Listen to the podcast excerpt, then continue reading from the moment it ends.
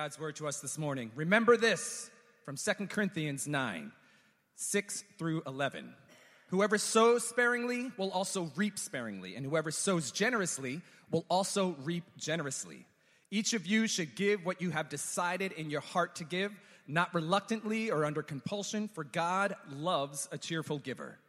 And God is able to bless you abundantly so that in all things, at all times, having all that you need, you will abound in every good work.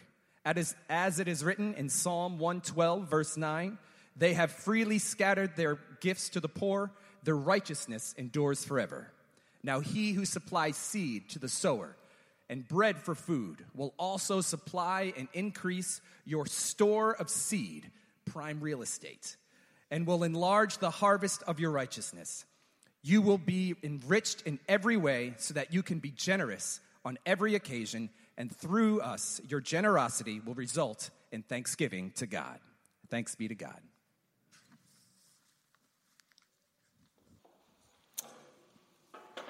So, Eric, I don't know if anybody has ever encouraged you to pursue acting, but it's something you should consider.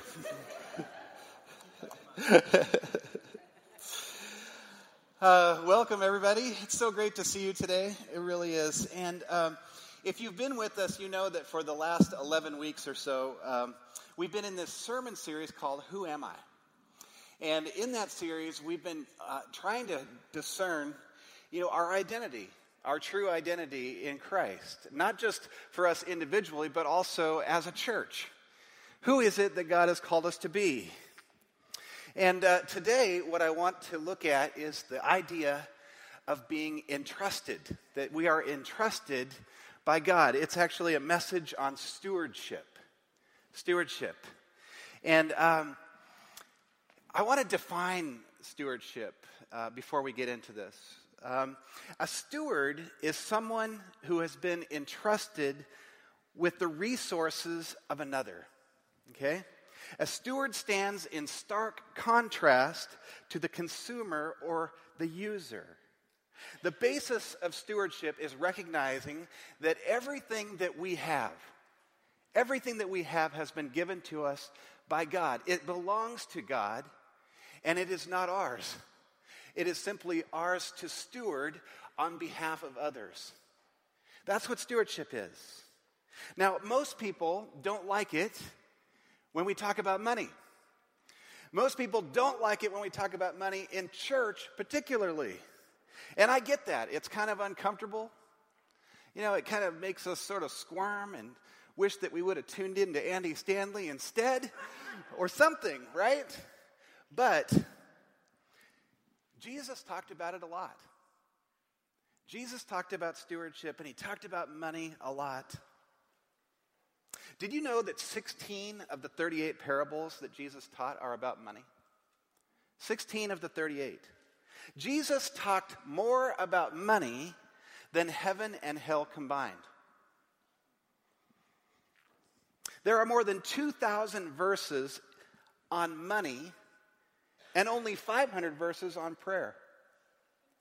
The prayer team's over there saying, Say what? Jesus talked a lot about money, but why? Why do you suppose he spent so much time and energy focusing on the topic of money? Well, I want to do something with you. I want you to reach into your pocket right now and pull out your wallet. Pull out your wallet. Or if you're a woman and you have a purse, reach into your purse, pull out your pocketbook, and hold it up. Hold it up. Whatever speaks to your money, hold it up. You can caress it if you want to. Because what you're holding in your hand is the temple of the 21st century. This is where the god Mammon lives. This is where the god Mammon lives. And I want to tell you a little bit about that. You see, we have been targeted by messages that tell us we ought to worship what is in this we ought to worship what is in this. And we've been told and we've been taught that our security, that our well being, that our importance, it all depends on how much money we have in this wallet. It all depends on that. So, when it comes to living out our identity in Christ, we have this tension. We have this tension because our culture tells us that we are to acquire as much as we possibly can. Hang on to as much as you possibly can. Put away as much as you possibly can. But Jesus says that we're to be radically generous. Not only does he say that we're supposed to be radically generous, he says that we are to be sacrificial in our giving. And to top it off, he wants us to be cheerful about it. He wants us to be cheerful about it, and that requires a relinquishing of control. It requires trust. So, as an act of trust, I'd like you to take the wallet that you have in your hand, and I'd like to give it, I'd like you to give it to the person next to you. Give it to the person next to you right now. If it's your wife, skip a person. Give it, give it away. Everybody do it? Okay. Now what we're going to do is we're going to take an offering. okay, and uh, you know, uh, typically when we take an offering, what we do is we look inside our wallet real quickly and we say, How much can I afford to give? Um, after the service, I've got that lunch thing. Uh, the beginning of the month, I still have to pay rent. I can afford to give this much. But today, I want you to be lavishly generous. I, I, I, want you to, to give like you've never given before. I'm just kidding. You can give, you can give the wallet back to your neighbor.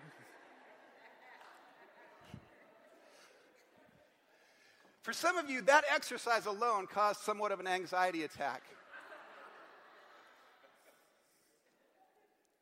Well, several years ago, several years ago, I, I, I, listened to a message on stewardship by John Ortberg. And it was an amazing message. And a lot of the ideas that I have in my message today have been stolen directly from that message. So thank you, John. But one of the things that he talked about in that message was an experience that he learned from his grandmother. And when I heard the story, I couldn't believe it because the story that he told about how his grandmother, oh, I still have Eric's wallet. Oh, thank you, Joel. Oh, there goes the money.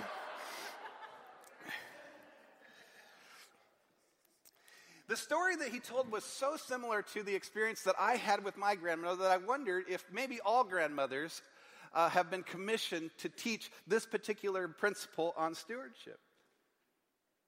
When I was nine years old, my parents decided to move back to the hometown where my grandparents lived. My parents or grandparents were in their mid 80s at the time, and you know, their health was starting to decline, and my parents felt like the best thing for us to do would be to be in close proximity so that we could help out as much as possible. And just about every other day, whenever I had the chance, I would ride my bike over to my grandmother's house because I loved being with my grandmother. She doted on me like no one else. In her eyes, I could do no wrong. And every time I got to grandma's house, she would break out the cookies and the two tone fudge, and she would feed me these things, and she would let me drink as much Pepsi as I wanted. I mean, I would just be bloated with Pepsi and treats, and I loved it. And then we would play games. We would play games like croquet, Chinese checkers, and uh, Monopoly. Monopoly. You ever played Monopoly? Monopoly is an awesome game. Well, here's what would happen Grandma was incredibly loving in every way, doting, just like I said. But when it came to, when it came to games, she was ruthless. She was ruthless. She was in it to win. And she would beat me at everything. I mean, over and over again, she would beat me.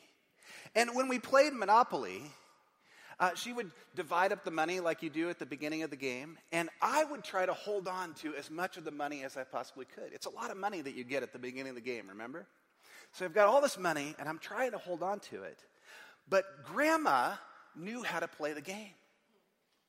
She knew how to play the game. She knew that acquisition was the key to survival. And so, with every turn, she would spend her money on property, on houses, on hotels, whenever she could. And when it was my turn, I would just, you know, skip over those opportunities because I wanted to hold on to the money. And before you knew it, every turn I would be paying rent to my grandmother. And before long, she had forced me out of the game. I lost the game. And then grandma would say to me, Oh, Jamie, because that was my nickname when I was a kid. Oh, Jamie, don't worry. In time, you will learn how to play the game. I hated it when she said that. I hated it because I wanted to win. I wanted to win.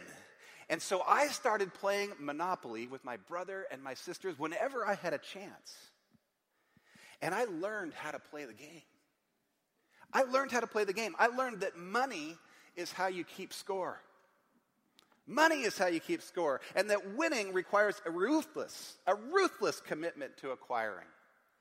And that's what I did. And once I figured that out, I couldn't wait to play Monopoly with my grandma. I couldn't wait.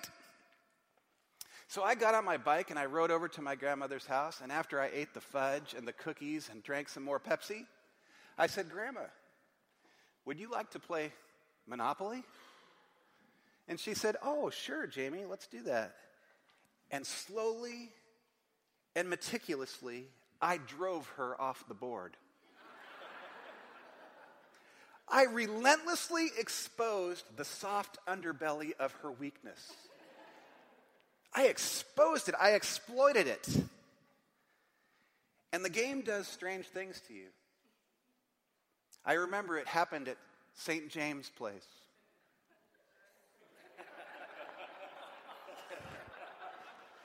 I looked at my grandma, the grandma that I love, the grandma that loved me, and I took her for all she was worth. I destroyed her financially and psychologically. I watched as I took the last dollar that she had and she gave up in utter defeat. It was the best day of my life. But Grandma had one last lesson for me. She smiled, she took it gracefully. She put her hand on my shoulder and she said, Remember, Jamie, when the game is over, it all goes back in the box. all the money, all the property, all the houses, the hotels, boardwalk, park place, it all goes back in the box. I didn't want it to go back in the box. I wanted to memorialize that game so that it would last forever. But that's not how life works. That's not how life works. You see, we get all hyped up about the game. We get hyped up about the things that come into our lives, our money, the stuff that we've accumulated. And we think that that stuff gives us significance, that it will bring us joy, that it will give us a sense of security. But we forget that the game is going to end. The game is going to end. Each day that passes is one day closer to the day we're going to die. And you can't take it with you. You just can't take it with you. How many people do you know? Think about it. Have sacrificed everything for money. They sacrificed everything their marriages, their relationship with their kids, even their personal health, all sacrificed for the sake of getting rich. One more dollar. How many people do you know who have said, I want to make a million dollars before I'm 30? That that is some sort of life goal, an aspiration that is supposed to be looked upon as something good. I heard a story about a rich man who was on his deathbed. He's on his deathbed and he called in three of his friends his pastor, a doctor, and a lawyer. He called all three of them in and he gave each of them an envelope that was filled with a million dollars in cash. A million dollars for each of them. And what he asked them to do was to take that envelope at his funeral and throw it into his grave with the casket before it gets covered up. Because he wanted to prove that, yes, indeed, you can take it with you. Well, the rich man died, and the three friends showed up at the funeral. And they brought their envelopes, and each of them threw them into the grave just as instructed. And then after the funeral, the three friends went out for coffee. And as they were sitting there drinking coffee, the pastor spoke up and he said, Fellas, I, I need to confess. I need to confess that I, I took $200,000 out of the envelope that I was given because the church needed a new roof. And, and I, I really wanted to fix that roof, and so I took 200000 out and we fixed the roof. The doctor said, Well, while we're confessing, you know, I took 500,000 out of my envelope because I wanted to add a, a, a, wing onto the hospital. And I felt like that was important. The lawyer said, Gentlemen, I'm really surprised at you. I threw in a check for the full amount.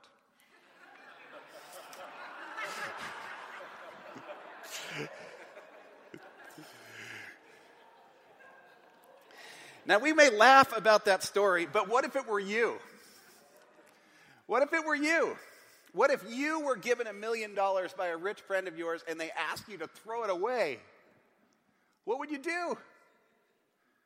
Would you consider some of the things that you could do with that money? Would you throw it in? Some of you are thinking, yeah, I'd throw it in, but then I'd show up at the graveyard later that night with a shovel. you see, none of us are immune to the power of money. None of us. But we need to remember that God has entrusted us with the resources that we've been given for a reason. There's a reason why we have the things that we have. And you know that He has given the church, the church universal, enough to eradicate poverty and starvation amongst a, a number of other ills in the world. But instead, we choose to spend the money on ourselves. It's true. We might say, well, hold on, James. You know, I, I'm not rich. I'm not spending lavishly on things that I don't need. But let me just tell you that wealth is relative. It's relative. You see, the reason why we don't think we're rich is because we compare ourselves with people that have more than we do. But what if we compared ourselves with the villagers that we serve in Rwanda? Or what if we compared ourselves to the squatters in Manila? How wealthy are we compared to them? Did you know that half of the world, over 3 billion people, live on less than $2.50 a day? Did you know that about 925 million people are malnourished and according to UNICEF, roughly 21,000 people die every day because of poverty. 21,000. One child dies of starvation every 15 seconds. One, two, three, four, five, six, seven, eight, nine, ten, eleven, twelve, thirteen. 14, 15. Another child just died. And chances are their parents were standing over, helpless because they didn't have the resources to intervene. Are we rich? Compared to the majority of the world, we are. And Jesus warns us not to set our hearts on money. In fact, he promises that if we would give it away cheerfully, he would bless us. That's what he promises. 2 Corinthians 9 8 says, God is able to bless you abundantly so that in all things, at all times, having all you need, you will abound in every good work. You see, God doesn't want us to become dependent on the gifts that we've been given. He wants us to become dependent on the giver of the gifts. And there's a huge difference. And God knows that when we hold on to more than we need, it won't take long before we forget about Him. Instead of depending on God, we depend on our stash. We think it will protect us or deliver us, but only God can do that. Only God can do that. Recently, I was talking with Earl, Earl Carr, about his story, about stewardship and what God taught him during his life and how his habits have changed over the years because of some of the things I'm talking about today. And, and I just thought, you know, rather than share Earl's story, why don't I just have Earl come up and tell us a little bit about what he's experienced? So, Earl, why don't you come up? Thank you, James.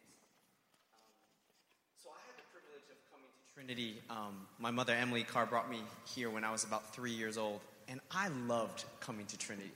I, I would literally run through every single corner of the church. Truth be told, even broke a window on the roof one day. And, you know, one of the great things about um, growing up on Roosevelt Island was my, me, my mother, and my little sister. Um, we slept in a, in, in a one bedroom apartment. and I remember as a child growing up, my dad had left when I was young, that I actually was ashamed to bring friends over the house because we, ha- we lived in this one bedroom apartment. I, I literally would go out of my way not to bring friends over the house. So as a young child growing up, we, we understood, you know, the, the wants and needs, the difference between wants and needs very clearly. Um, but a few years ago, God showed me the importance of stewardship in a very important way. Um, I have a half sister that has been growing up in Jamaica. Um, she never knew her mother, um, and at the age when she was applying to, to college in the United States, God put on my heart that I needed to help her. Um, and so we went through this period of, um, you know, helping her, you know, go through, you know, applying for college. And as the moment that she gets accepted into college here in the United States, um, I lose my job at HSBC Bank. And, you know, for, I've, I've had this calling. I knew that God wanted me to help her, but you know, I had lost my job, and you know, my wife turns to me. She says, "What do you think we should do?" And God spoke to me clearly. He said, "Earl, I've I've entrusted you to help your sister."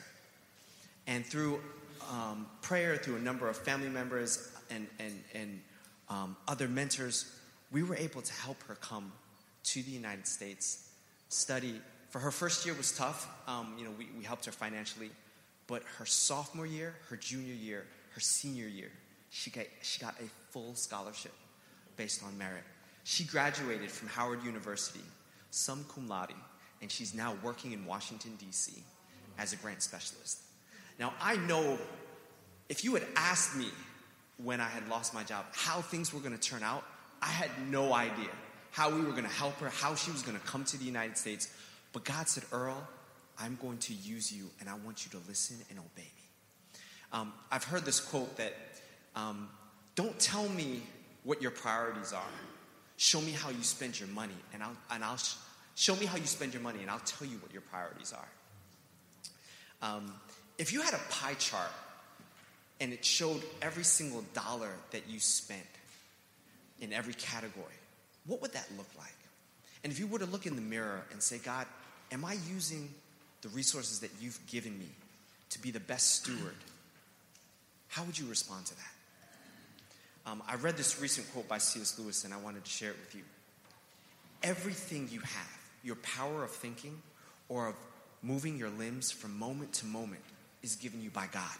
If you devoted every moment of your whole life exclusively to His service, you could not give Him anything that was not, in a sense, his own already. Church, we are called to give all of our talents, resources to God in good stewardship. Thank you. Thank you so much, Earl. Thank you. Now, for those of you that don't know Earl, uh, Earl is one of the most generous guys I know. He's generous with his time, he's generous with his talent, he's generous with his resources, his treasure. And just about every other week or so, Earl brings someone up to me here during the service and introduces me to someone that he's invited to Trinity. Because he's investing his time and his talent and his energy into things that are eternal. And I've actually heard people say that we could really use 10 of Earl Carr. What if we could use 300? What if we all emulated Earl in some of those ways that are focused on the eternal? As we think about what it means to be entrusted, I, I wanted to wrap this message up with just a few helpful reminders. And this is just a recap. First, everything that we've been given belongs to God. Everything. Psalm 24 1 says, The earth is the Lord's and everything in it, the world and all who live in it. We are just stewards of time, talent, and treasure. That's what God has laid before us. That's what He has entrusted us with. Second, God frequently uses money to test our faith. You may not realize that, but He does. Read any biography of any successful missionary, and you will discover that there was a time that they ran out of resources and they had to learn to trust God to provide for them. And the greatest work that they accomplished happened after they worked through that season, after the resources had run out. Third, we need to trust God. We need to trust God. If we are not giving generously or sacrificially, what that means is that we don't really believe that God will bless us more than our money can bless us. We don't really believe it. And fourth, we need to invest in the eternal. The eternal. God wants us to store up treasures in heaven in Matthew 6:20 it says, "But store up for yourselves treasures in heaven where moths and vermin do not destroy and where thieves do not break in and steal." Jim Elliot, Jim Elliot once said, "He is no fool who gives up what he cannot keep for what he cannot lose." You see, folks, you have been chosen adopted, reconciled, loved, and you have been entrusted by God, which means He sees something in you. He sees the potential in you. He knows that you are capable of making a tremendous difference, or He wouldn't have given you all those things in the first place. So I'd like to end this message with a very tangible challenge. Next week is the final week of our fiscal year here at Trinity. And if you look in the bulletin, you'll notice that we are about 150,000, give or take, short. And we've been short most of the year.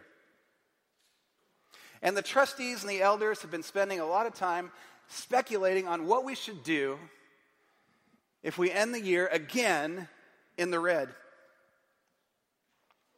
But I want to suggest to you that our shortfall is not a financial matter. It's a spiritual matter. It's a spiritual matter. And I would like for us as a church to go into this next fiscal year having made our budget. Not because the church needs the money. Trinity will be fine without the money. But I want to make budget because that will send a message that we are a church that trusts God more than we trust our money. That we are a church that uses our resources, the resources that have been entrusted to us, for the benefit of others instead of spending it on ourselves. That we are a church that knows that when the game is over, it all goes back in the box. It all goes back in the box. Will you pray with me?